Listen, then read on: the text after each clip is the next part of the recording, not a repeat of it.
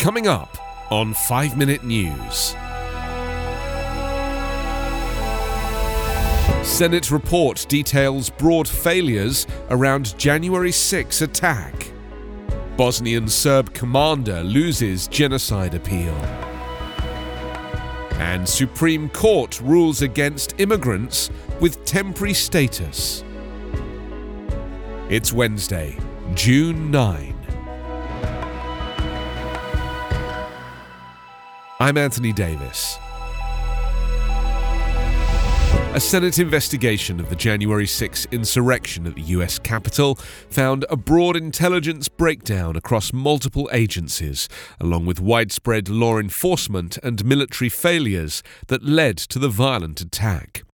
There were clear warnings and tips that supporters of former President Trump, including right wing extremist groups, were planning to storm the Capitol with weapons and possibly infiltrate the tunnel system underneath the building.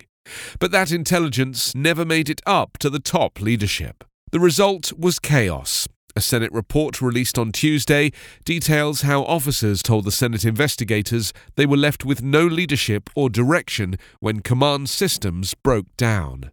The Senate report is the first and could be the last bipartisan review of how hundreds of Trump supporters were able to push violently past security lines and break into the Capitol that day, the failures detailed in the report highlighted how, almost 20 years after the September 11 attacks, U.S. intelligence agencies are still beset by a fundamental issue a failure of imagination. The report recommends immediate changes to give the Capitol Police Chief more authority, to provide better planning and equipment for law enforcement, and to streamline intelligence gathering among federal agencies.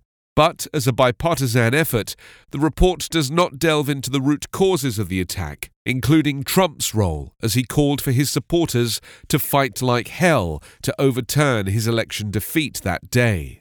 It does not call the attack an insurrection, even though it was, and it comes two weeks after Republicans blocked a bipartisan independent commission that would investigate the insurrection more broadly. Ratko Mladic, the military chief known as the Butcher of Bosnia for orchestrating genocide, crimes against humanity, and war crimes in the Balkan nations' 1992 to 1995 war, lost his final legal battle on Tuesday when UN judges rejected his appeals and affirmed his life sentence. The ruling involving his 2017 convictions and sentence closed a grim chapter in European history that included the continent's first genocide since World War II, the 1995 Srebrenica massacre of more than 8,000 Muslim men and boys. The now frail Mladic, often belligerent at his own court appearances in The Hague, showed no reaction other than a scowl as the presiding judge said the panel had dismissed, by a vote of four to one, his appeals of convictions for crimes, including genocide, murder, extermination, and terror for atrocities throughout the war that killed more than 100,000 and left millions homeless. The 79 year old former general is the last major figure to face justice from the conflict that ended more than a quarter of a century ago. His former political chief, the ex Bosnian Serb president Radovan Karadzic, already is serving a life sentence after being convicted for the same crimes former Yugoslav President Slobodan Milosevic, who was accused of fomenting the ethnic conflicts that tore apart the Balkans in the 1990s, died in a UN cell in 2006 before judges at his trial could reach verdicts. Sergei Brammertz, the prosecutor who finally brought both Karadzic and Mladic to justice, said Mladic ranks among the most notorious war criminals in modern history, who abused his position of power to commit crimes, including genocide.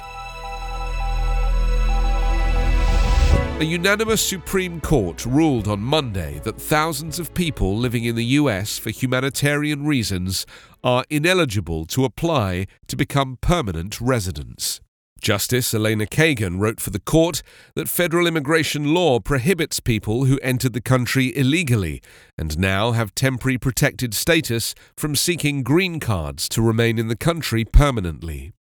The designation applies to people who come from countries ravaged by war or disaster. It protects them from deportation and allows them to work legally. There are 400,000 people from 12 countries with TPS status. The outcome in a case involving a couple from El Salvador, who've been in the US since the 1990s, turned on whether people who entered the country illegally and were given humanitarian protections were ever admitted into the United States under immigration law. Kagan wrote that they were not, the TPS program gives foreign nationals non immigrant status, but does not admit them, so the conferral of TPS does not make an unlawful entrant eligible for a green card, she wrote. The House of Representatives already has passed legislation that would make it possible for TPS recipients to become permanent residents, Kagan noted. The bill faces uncertain prospects in the Senate.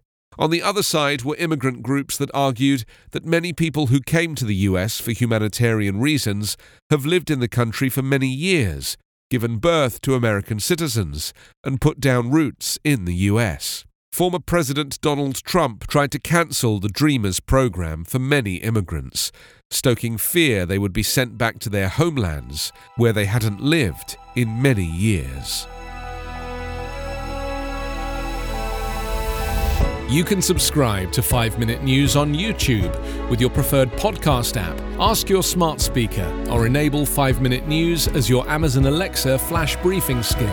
Subscribe, rate, and review online at 5minute.news. 5 Minute News is an evergreen podcast covering politics, inequality, health, and climate, delivering independent, unbiased, and essential world news. Daily.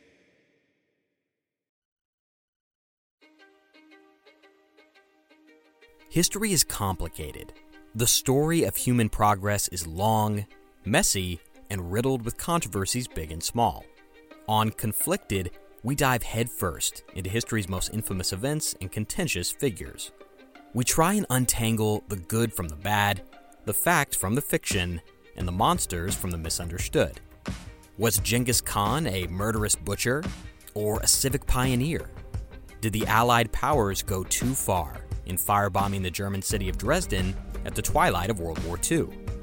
And how did the Marquis de Sade acquire such a sinister reputation? And was any of it true? These are just a few of the tough questions we wrestle with and investigate on Conflicted. So if you love history or just enjoy a good story, please join me, your host, Zach Cornwell, for a fascinating new topic each and every month. Conflicted, a history podcast, is available on Spotify, Apple, or wherever else you get your podcasts. I hope to see you soon.